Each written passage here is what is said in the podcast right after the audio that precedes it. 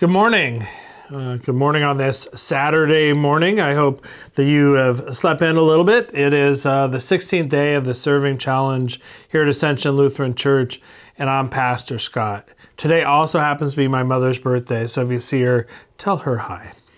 Um, I don't know why you would, but I mean, why you would see her. I know you would tell her hi or happy birthday if you did see her.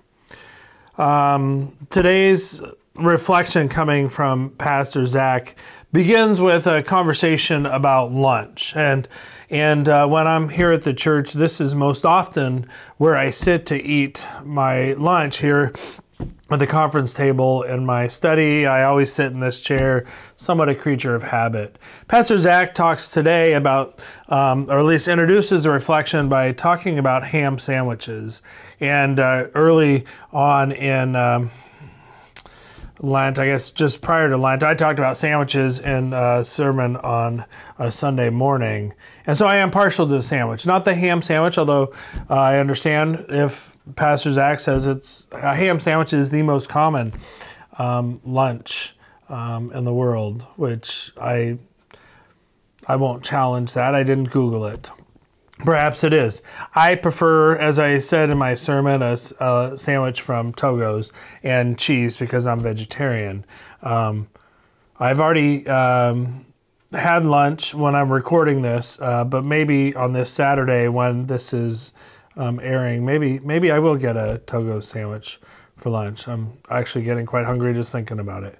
But that's not the point of the video. The point of the video is um, to talk about hospitality and eating together. And and the story um, in the, today's reflection is is the story of Zacchaeus, the tax collector, that wee little man that we sang about in Sunday school, who um, got the attention of Jesus as he was passing through the town, through the crowds, um, and he just wanted to be able to see Jesus, so he climbed up into that sycamore tree for the Lord he wanted to see, as the song goes.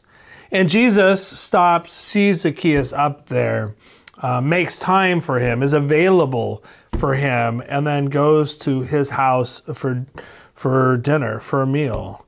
Um, scandalous that Jesus would take time to be with a tax collector, a chief tax collector, no less. Scandalous that Jesus would go to the home of somebody who was so sinful and uh, and eat, and share a meal with him. But in that interaction, we see that Zacchaeus. Uh, asks for forgiveness, sees the error of his ways, and promises to uh, pay back all those he had defrauded four times what he had taken from them. We don't put a limit, couldn't put a limit on the amount of forgiveness each of us receives from God.